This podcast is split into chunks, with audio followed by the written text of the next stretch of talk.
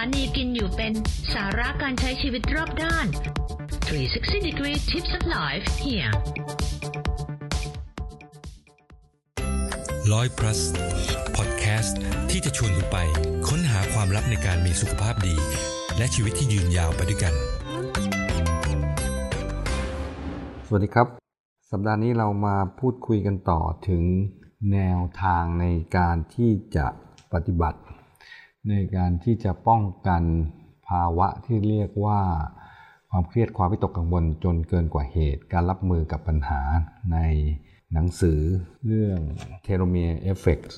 ที่เราพูดคุยกันมาในตลอดหลาย ๆ สัปดาห์ ถ้าเราจะสรุปภาพรวมในตอนตอนที่ผ่านมาก็พอจะสรุปเป็นใจความสั้น ๆ ได้ว่าความเครียดความวิตกกังวล เป็นเหตุ ที่ทำให้เทโลเมียร์สั้นลง แล้วเมื่อเทโลเมียร์ที่สั้นลงจะทำให้เซลล์เสื่อมสภาพเร็วขึ้น เมื่อเซลล์เสื่อมสภาพเร็วขึ้นทำให้เราแก่ชราเร็วขึ้น เซลล์ที่เป็นส่วนที่เป็นเซลล์ที่เป็นระบบภูมิคุ้มกัน อ่อนแอลงก็ทำให้เราเกิดโรคภัยไข้เจ็บได้ง่ายขึ้น นั่นเป็นผลจากการทดลองการวิจัยการค้นพบ แล้วก็การ research มาเป็นระยะเวลา แล้วก็กลุ่มเป้าหมายที่ค่อนข้างที่จะชัดเจน นอกจากนั้นการวิตกกังวลยังเข้าไปทำลายนอกจากเซลล์เม็ดเลือดขาว เซลล์ภูมิคุ้มกัน แล้วยังเข้าไปทำลายเจ้าไมโตคอนเดรีย ไมโตคอนเดรียก็คือเหมือนกับหน่วยจุดระเบิดพลังงานที่สำคัญในเซลล์ ที่จะทำให้เซลล์เนี่ยมีพลังงานมีชีวิตขึ้นมา มีการค้นพบล่าสุดว่าทุกคนที่เป็นมะเร็งเขาก็ไปค้นพบว่าเจ้าไมโตคอนเดรียเนี่ยมีสภาพที่เสื่อม มีสภาพที่ทำงานได้ไม่สมบูรณ์ ก็มีการคิดย้อนกลับไปว่า แล้วไมโตคอนเดรียที่ชำรุดไมโตคอนเดรียที่ไม่สมบูรณ์นี้เกิดจากสาเหตุอะไรอะไรที่เป็นสาเหตุที่ไปทำให้เจ้าไมโตคอนเดรียในเซลล์ของเราเนี่ย มีปัญหา แล้วเมื่อทุกคนที่เป็นมะเร็ง มีการค้นพบว่าไมโตคอนเดรียมีปัญหา มันจะเชื่อมโยงเกี่ยวพันกันอย่างไง แล้วก็ถ้าเราสามารถที่จะฟื้นฟูเจ้าตัวไมโตคอนเดรียตัวนี้ให้กลับมาแข็งแรงได้ หรือป้องกันไม่ให้มันเสื่อมโทรมได้ มันจะลดมันจะป้องกันสาเหตุ หรือรักษาโรคมะเร็งที่เกิดขึ้นได้หรือไม่ เดี๋ยววันหลังเราจะมาพูดคุยในรายละเอียดกันส่วนของเจ้าไมโตคอนเดรีย แต่ในหนังสือเล่มนี้พูดถึงว่าเจ้าความเครียดการวิตกกังวลที่เกินกว่าเหตุทำให้ไมโตคอนเดรีย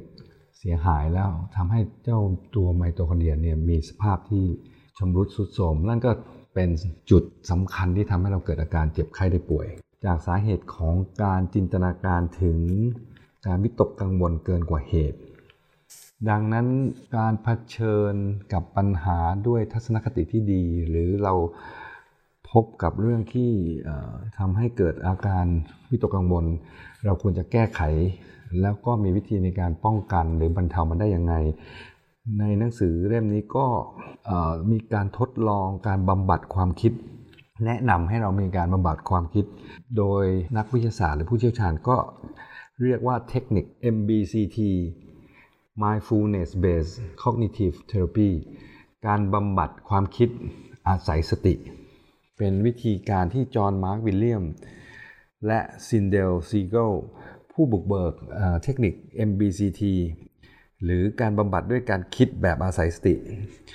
ได้คิดแล้วก็พัฒนาโปรแกรมในรูปแบบที่เรียกว่าการวางเฉย หมายความว่า เขาบอกว่าคนเราเมื่อเวลาที่เรามีความวิตกกังวลหรือความเครียด เราจะมีการแวบถึงเรื่องที่เราวิตกกังวลในความเครียดนั้นๆเนี่ยเข้ามาในหัวของเราอยู่ตลอดเวลา เขาก็ศึกษาแล้วก็ค้นพบว่าไอ้ความคิดที่มันแวบเข้ามาในหัวสมองของเราเนี่ยมันจะอยู่ในจิตอยู่ในความคิดของเราเพียงไม่เกิน 90 วินาที ถ้าสังเกตว่าเราวิตกกังวล หรือคุ้นคิดหรือเครียดอยู่กับเหตุการณ์ใดเหตุการณ์หนึ่งบางครั้งเมื่อเราไปทำอะไรเพลินๆเราอาจจะลืมมันไปแต่พอสักพักหนึ่งเมื่อเราอยู่เฉยๆเนี่ยมันจะแวบเข้ามา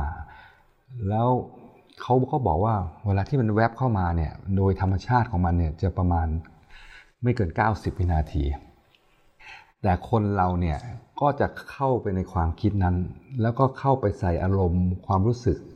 เข้าไปอยู่กับมัน เข้าไปอินกับมัน เข้าไปโกรธกับมัน เข้าไปต่อยอดเจ้าความคิดนั้น จนกระทั่งมันเข้าไปหมกบุ่นอยู่กับมันจนเป็นระยะเวลายาวนาน แล้วก็วนเวียนอยู่เจ้าความคิดนั้นเขาก็เลยบอกว่าถ้าอย่างนั้นลองใช้วิธีปฏิบัติแบบวางเฉย หรือถอยออกมาจากความคิดนั้น หมายความว่าเราเองเขาก็บอกว่าบางทีเราก็ไม่ใช้คำว่าเรา ไม่ใช้คำว่าฉันอาจจะใช้ให้มองเจ้าความคิดนั้นเป็นเหมือนอีกสิ่งหนึ่งหรือให้ตั้งชื่อมันขึ้นมาเลยว่าไอ้ความคิดที่โผล่เข้ามาเนี่ยเป็นความคิดที่เจ้าแดงเจ้าดำเจ้าเขียวมันโผล่มาอีกแล้วแล้วก็ยืนดูมัน แล้วก็ปล่อยให้มัน คือเราไม่สามารถที่จะหลีกเลี่ยงมันได้ ก็คือเราก็ปล่อยให้มันเกิดขึ้น แล้วก็ประมาณเขาก็บอกประมาณ 90 วินาทีเนี่ยมันก็จะหายไป แล้วเราก็สามารถที่จะควบคุมจิตใจที่ไม่เข้าไปต่อยอดเจ้าความคิดลบ เจ้าความวิตกกังวลนั้นที่เข้ามาในหัวของเราที่วนเวียน เมื่อมันเข้ามาบ่อยๆ เข้ามาบ่อยๆ แล้วเราฝึกที่จะไม่เข้าไปมีส่วนร่วมกับเจ้าความคิดนั้น ฝึกบ่อยๆ เข้าบ่อย ๆ เข้าเนี่ยมันก็จะทำให้จิตใจของเราเนี่ยไม่ตกเป็นทาสของอารมณ์ แล้วก็ความรู้สึกที่มันวนเวียนเข้ามา ถ้าเราสังเกตแนวคิดนี้จริง ๆ แล้ว ก็ไม่ได้อื่นไกล มันก็เป็นแนวคิดของทางตะวันออก หรือแนวคิดทางพระพุทธศาสนาของเราที่ให้เราเฝ้าสังเกตแล้วก็ปล่อยให้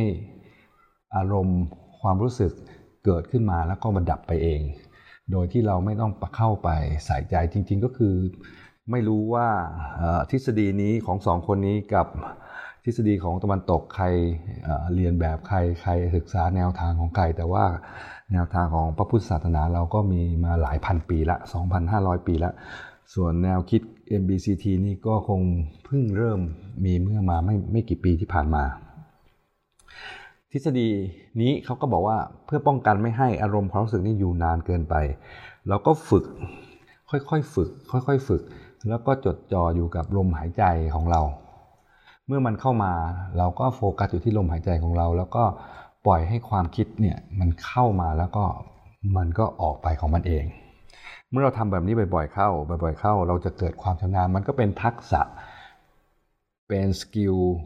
เป็นการฝึกฝนในการควบคุมอารมณ์ความรู้สึก เช่นเดียวกับทักษะอื่นๆ ที่เราทำบ่อยๆ เราทำประจำมันก็สามารถที่จะชำนาญ แล้วก็สามารถควบคุมไม่ว่าจะเป็นในเรื่องของ การทำงานกล้ามเนื้อระบบประสาท รวมกระทั่งถึงสุขภาพจิตใจ โดยเทคนิคนี้ก็จะมีอยู่ 3 หัวข้อใหญ่ ๆ ในการฝึกฝน หัวข้อแรกเขาใช้คำว่ามีสติ หมายความว่าให้เราฝึกที่จะมีสติแล้วก็เชื่อมโยงตัวเองกับลมหายใจเข้าและลมหายใจออกอย่างลึกๆลึกๆแล้วก็ช้าๆ แล้วก็ให้ตั้งคำถามกับตัวเองว่า ตอนนี้ฉันประสบกับปัญหาอะไรอยู่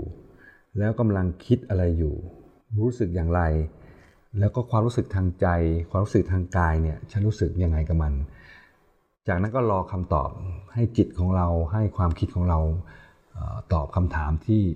เราเนี่ยถามถามตัวของเราเอง จากนั้นเมื่อเรารับรู้ประสบการณ์แล้วว่าความรู้สึกนี้มันให้อะไรกับเราทำไมมันถึงเกิดความรู้สึกนี้เขาบอกให้ตั้งชื่อให้กับมัน การที่เราไปตั้งชื่อให้กับเจ้าความรู้สึกนี้เช่น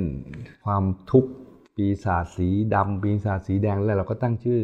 อเหตุการณ์หรือความคิดที่มันเข้ามาในหัวของเราอยู่ตลอดเวลานั้น มันก็จะทำให้เราเนี่ยถอยห่างออกจากความรู้สึกอันนั้นไม่รู้สึกเข้าไปอินเข้าเป็นอันหนึ่งอันเดียวกับ ความคิดนั้นที่จะทำให้เราไปต่อยอด เมื่อเราถอยออกมาแล้วก็มองความรู้สึก มันจะเข้ามาแล้วก็มันก็จะดับไปภายในระยะเวลาเท่าที่งานวิจัยก็ประมาณ 90 วินาที เมื่อทำบ่อยๆ มันเข้ามาแล้วเราก็ปล่อยมันออกไป มันเข้ามาแล้วปล่อยออกไป มันก็จะทำให้เราสามารถที่จะปล่อยวางความรู้สึกเหล่านั้นออกมาได้ วิธีนี้ก็คล้ายๆ กับวิธีในการฝึกจิตฝึกสมาธิ ให้โฟกัสอยู่กับปัจจุบัน แล้วก็เมื่อมีความคิดฟุ้งซ่านเข้ามาก็ปล่อย แล้วก็ดูมันแล้วก็ปล่อยให้มันดับไป ส่วนในเทคนิคในข้อที่ 2 ในการฝึกฝน เขาก็บอกว่าให้รวบรวมความสนใจโฟกัสไปที่สิ่งใดสิ่งหนึ่ง แต่ที่นิยมแล้วก็ทำให้เราสามารถที่จะมีโฟกัสได้ง่ายที่สุดก็คือลมหายใจ จริงๆ ก็เหมือนหลักการในการทำสมาธิทั่วๆไป ก็คือเราโฟกัส ช้าๆ ให้กับลมหายใจเข้าออก ในแต่ละครั้ง ก็กำหนดแล้วก็โฟกัสอยู่กับลมหายใจ เมื่อสมาธิหรือจิตของเรามีการแตกออกไป หรือมีการวอกแวกเข้ามาเราก็ปล่อยให้มันเข้ามาแล้วผ่านไป แล้วเรากลับมาโฟกัสเมื่อเราทำไปนานๆเข้านานๆเข้า เราจะสามารถโฟกัสลมหายใจได้นานขึ้นนานขึ้น แล้วการที่มีจิตที่วอกแวกจิตที่เราจะคิดฟุ้งซ่านก็จะค่อย ๆ ลดลง ก็จริงๆก็คือการฝึกสมาธินั่นเอง และในข้อ 3 ของคำแนะนำในเทคนิคของ MBCT ก็คือ เมื่อเราโฟกัสลมหายใจจนชำนาญแล้ว เราก็เขาใช้คำว่าเราก็ขยายสติออกไป ก็คือรับรู้ในส่วนที่ขยายกว้างขึ้นออกไป นอกจากลมหายใจแล้วเราอาจจะรับรู้ถึงส่วนต่างๆ ส่วนทั้งหมดของร่างกายของเรา เช่น นิ้วมือ นิ้วเท้า ความรู้สึกที่แขน ความรู้สึกที่ใบหน้าที่ขา ความตึงเครียดของอร่างกาย ในส่วนต่างๆ ที่มีความรู้สึกทางกายที่เข้ามาแล้วค่อย ๆ สัมผัส แล้วค่อย ๆ โฟกัส ความรู้สึกแต่ละความรู้สึก ให้สติเนี่ยกว้างออกไปจากลมหายใจ แล้วก็เขาจะบอกว่านี่เท่ากับเราเขาก็จะบอกว่านี่เท่ากับว่าเรากำลังเชื่อมโยงตัวเองทั้งหมดเข้ากับปัจจุบันขณะ นั่นก็หมายความว่า การฝึกจิตให้อยู่กับปัจจุบันกับที่เป็นอยู่ไม่คิดฟุ้งซ่านไปในอนาคตหรือในอดีต นั่นก็คือเทคนิคพื้นฐานในการที่เราจะทำให้ตัวเองลดอาการวิตกกังวล และก็ความเครียดลงไปได้ ก็เป็นเทคนิคของทางด้านตะวันออกที่มีมาเป็นระยะเวลานาน สรุปการที่เราจะเผชิญปัญหาโดยความรู้สึกที่เป็นบวก การที่เราฝึกการควบคุมจิตใจสมาธิไม่ตก เป็นธาตุของอารมณ์ที่เข้าไปต่อยอด หมกมุ่น ความโกรธ ความเกลียด ความแค้นอยู่ในความคิดของเราที่วิตกเกินกว่าเหตุ ที่จะทำร้ายสุขภาพของเรา ในหนังสือเล่มนี้ค่อนข้างที่จะแนะนำวิธีทางออกไปในเชิงจิต เชิงการทำสมาธิ แล้วก็เป็นการฟื้นฟูทางด้านจิตใจในแบบพุทธศาสนา ซึ่งเดี๋ยวสัปดาห์หน้าเรามาคุยกันต่อก็จะเป็น การฟื้นฟูจิตใจกลับขึ้นมาอยู่ในสภาวะที่ปกติได้ ขอบคุณมากครับ